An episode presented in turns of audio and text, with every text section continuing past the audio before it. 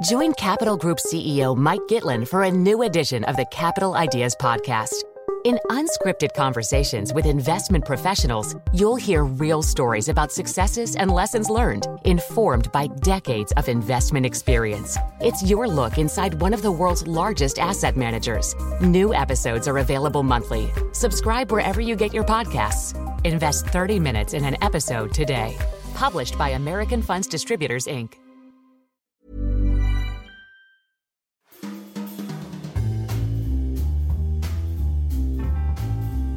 Welcome to Banking Weekly from the Financial Times with me, Patrick Jenkins. Joining me in the studio today are Martin Arnold, our banking editor, Caroline Binham, our financial regulation correspondent, Laura Noonan, our investment banking correspondent, and Emma Dunkley, our retail banking correspondent.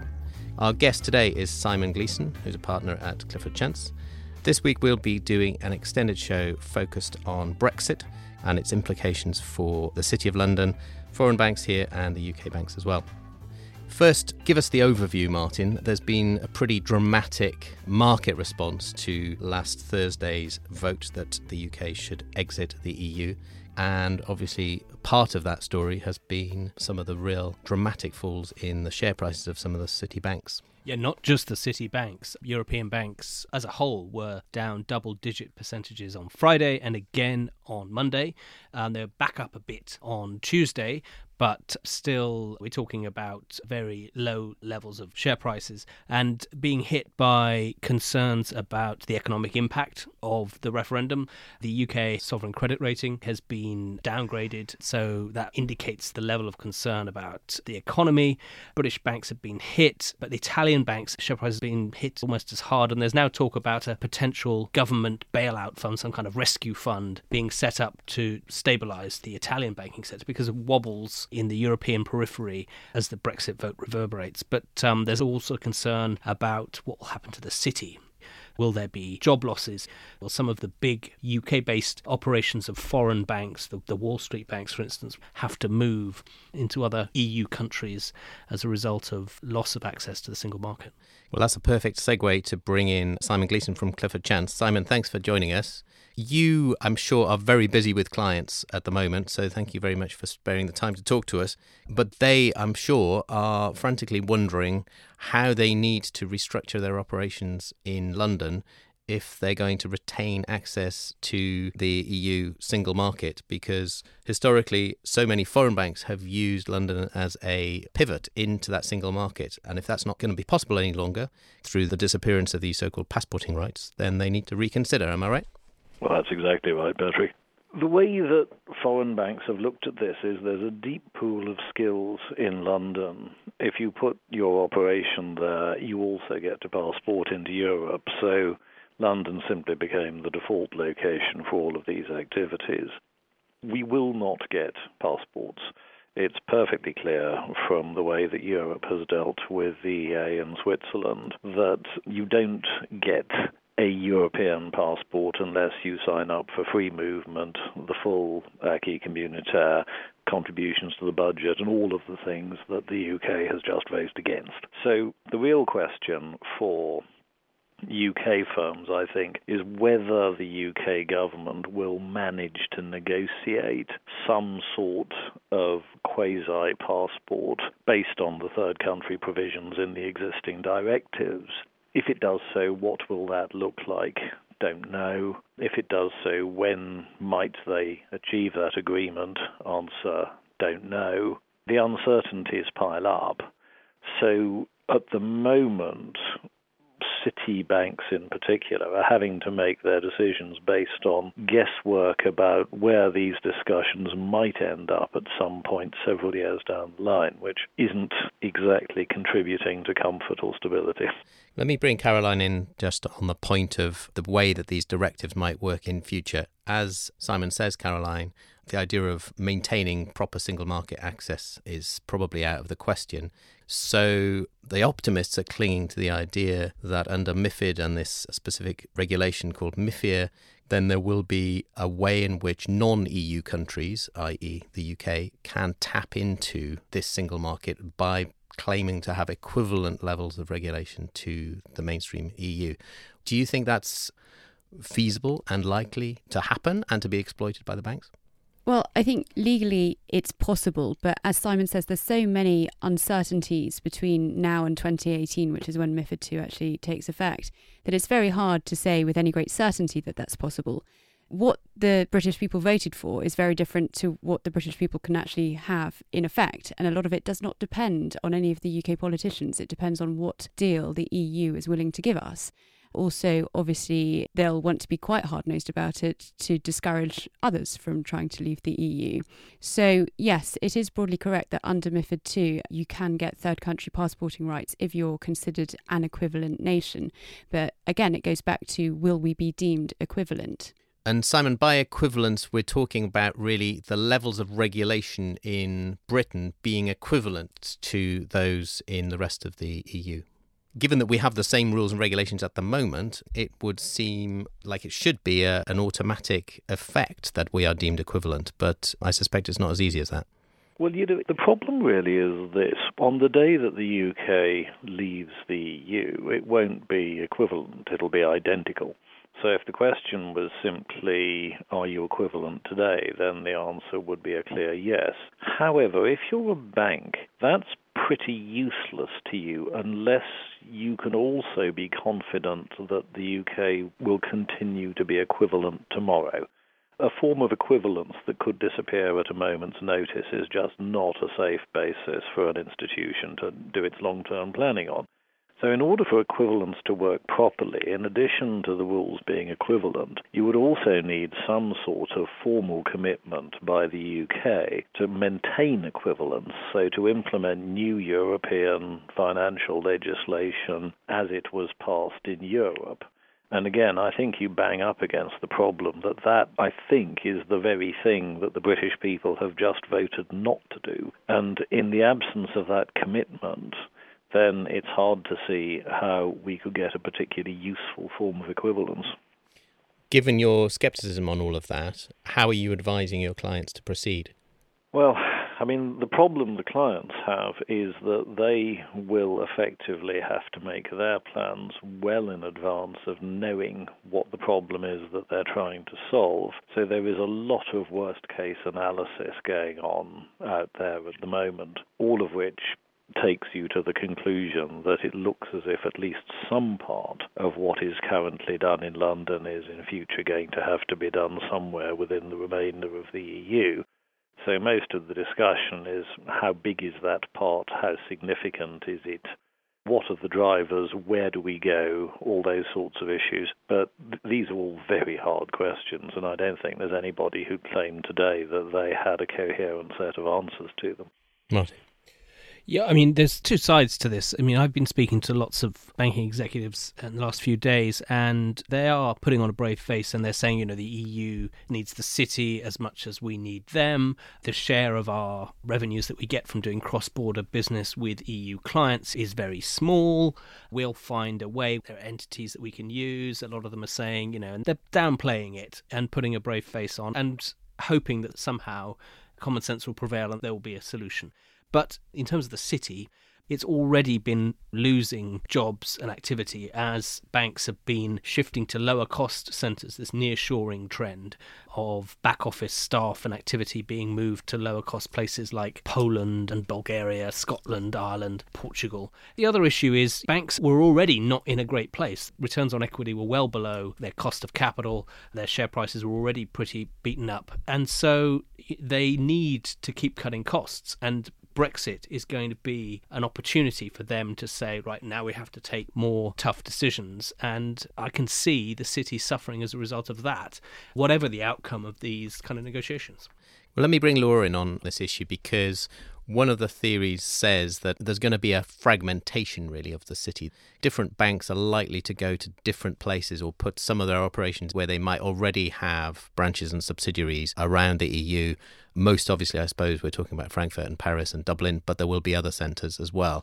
What have you picked up in your reporting over the last few days? I think it's fair to say that when you talk to the bankers who are in charge of the large international banks here, they're all unanimous in the fact that it will be impossible to go and replicate what they have here in the city anywhere else. So they do see it being spread across a number of different cities, a number of different countries.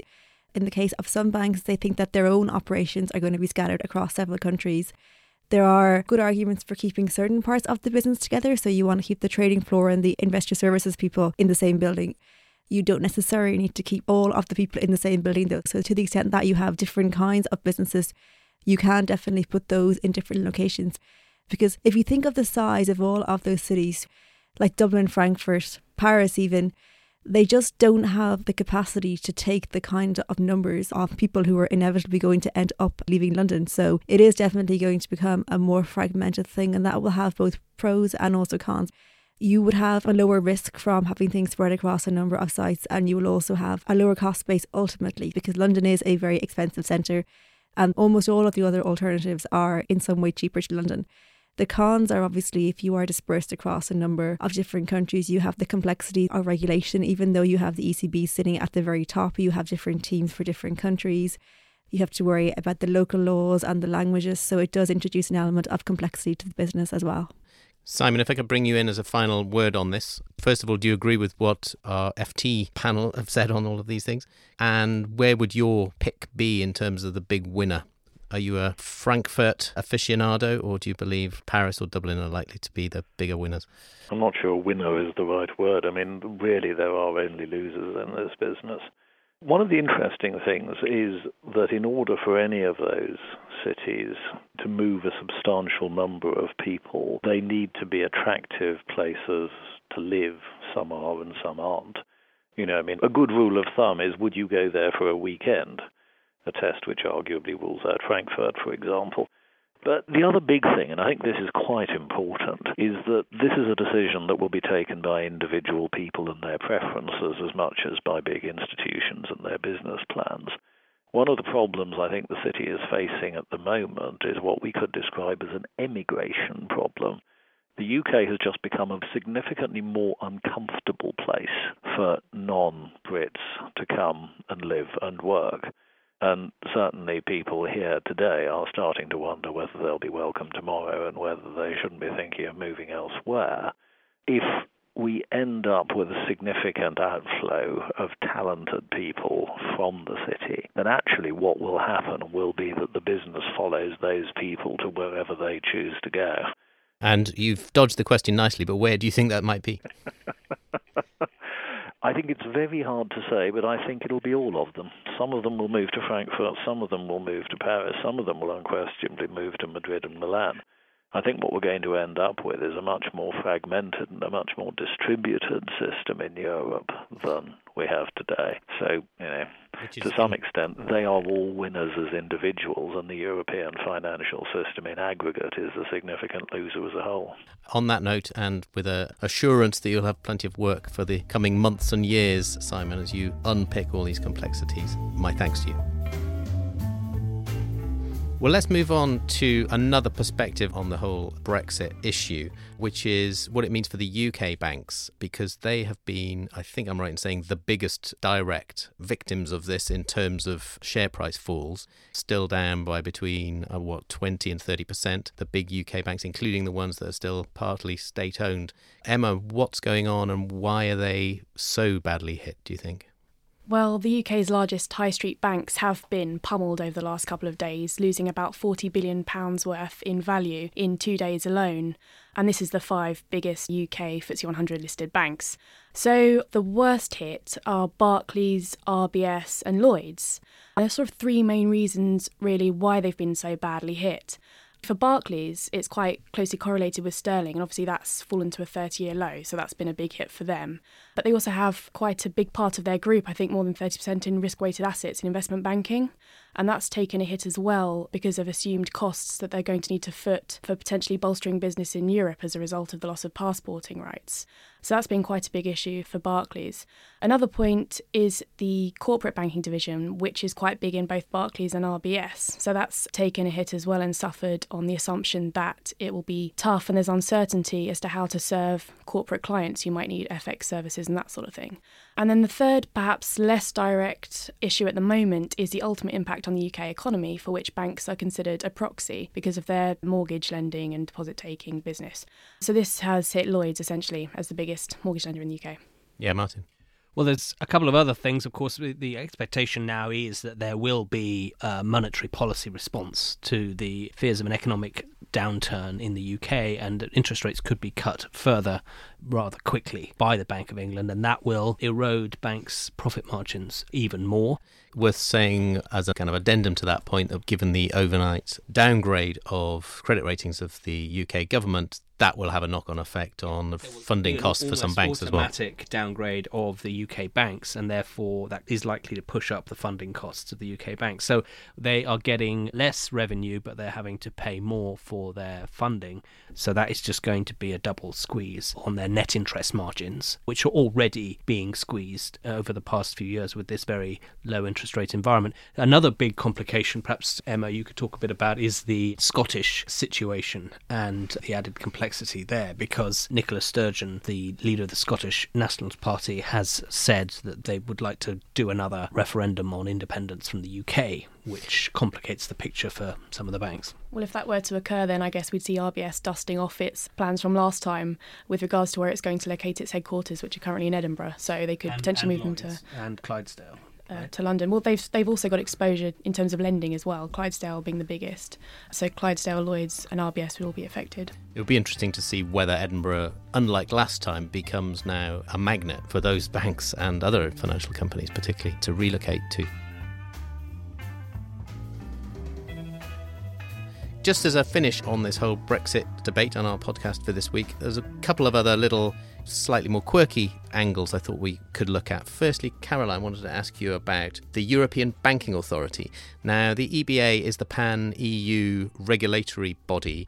It oversees, to an extent, the setting of rules and the policing of them, the running the stress tests, for example. Given that the UK has been the main non Eurozone nation within the EU that has a big financial services industry, one of the raison d'etre of the EBA was to act as a kind of go between between the ECB as the single supervisory authority in the Eurozone and the broader EU. It's been based in London ever since it was created and its predecessor organisation was here. Will it stay here? No, is the short answer. I think even pre Brexit, a facetious question would be what is the point of the EBA? Because if you were designing European structures on a blank piece of paper, you probably would not have what were the old Lamfalussy committees, the EBA, ESMA in Paris, EIOPA, for instance, as well as now this SSM supervisor within the ECB that is becoming all powerful.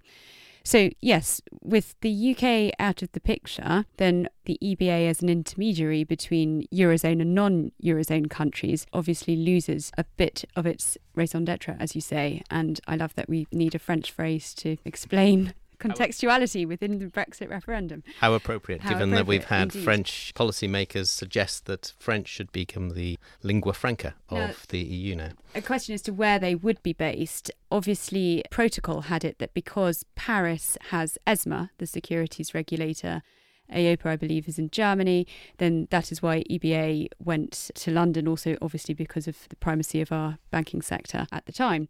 Andrea Enria, who heads the EBA, is Italian, but he is not particularly well liked in his home country. So, a big question as to where the EBA going forward might be headquartered. I think perhaps contingent on some of the earlier questions we were talking about as to where bankers might find themselves post Brexit. Good point. And a final point to you, Martin. Financial technology companies, fintech companies, they have used London as a big hub. This is one growing dimension to the City of London, really, the whole fintech hub. Partly because there's funding available here, partly because there's a buzz around various parts of the capital, Shoreditch, on the fringes of the city. What happens to that whole nascent industry?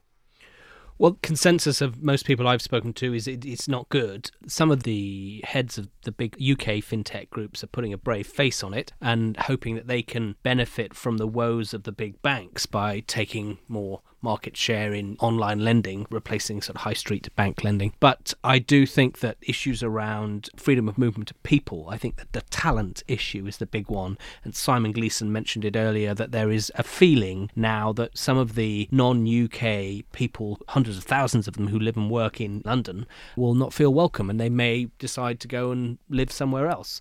And I've heard from fintech bosses that, you know, half of their staff are from Spain, Italy, Portugal, France, Germany, and they're living in the UK and they feel unwanted and they feel very insecure and they feel that they may not be welcome in the future and that that will be a problem for these big fintech groups who are trying to attract the best talent in terms of data analysts, coders, people who are in high demand, trying to get them to convince them to come to the UK now could be difficult. And that could have a real draining effect over time on London's aspirations to be the global hub for fintech.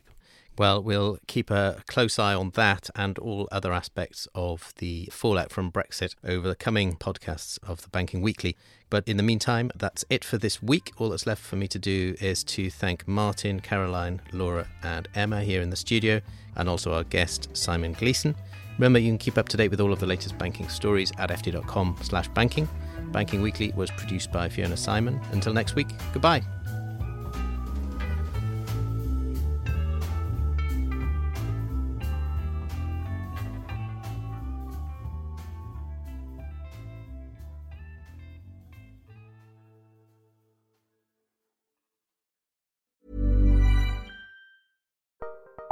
Join Capital Group CEO Mike Gitlin for a new edition of the Capital Ideas Podcast.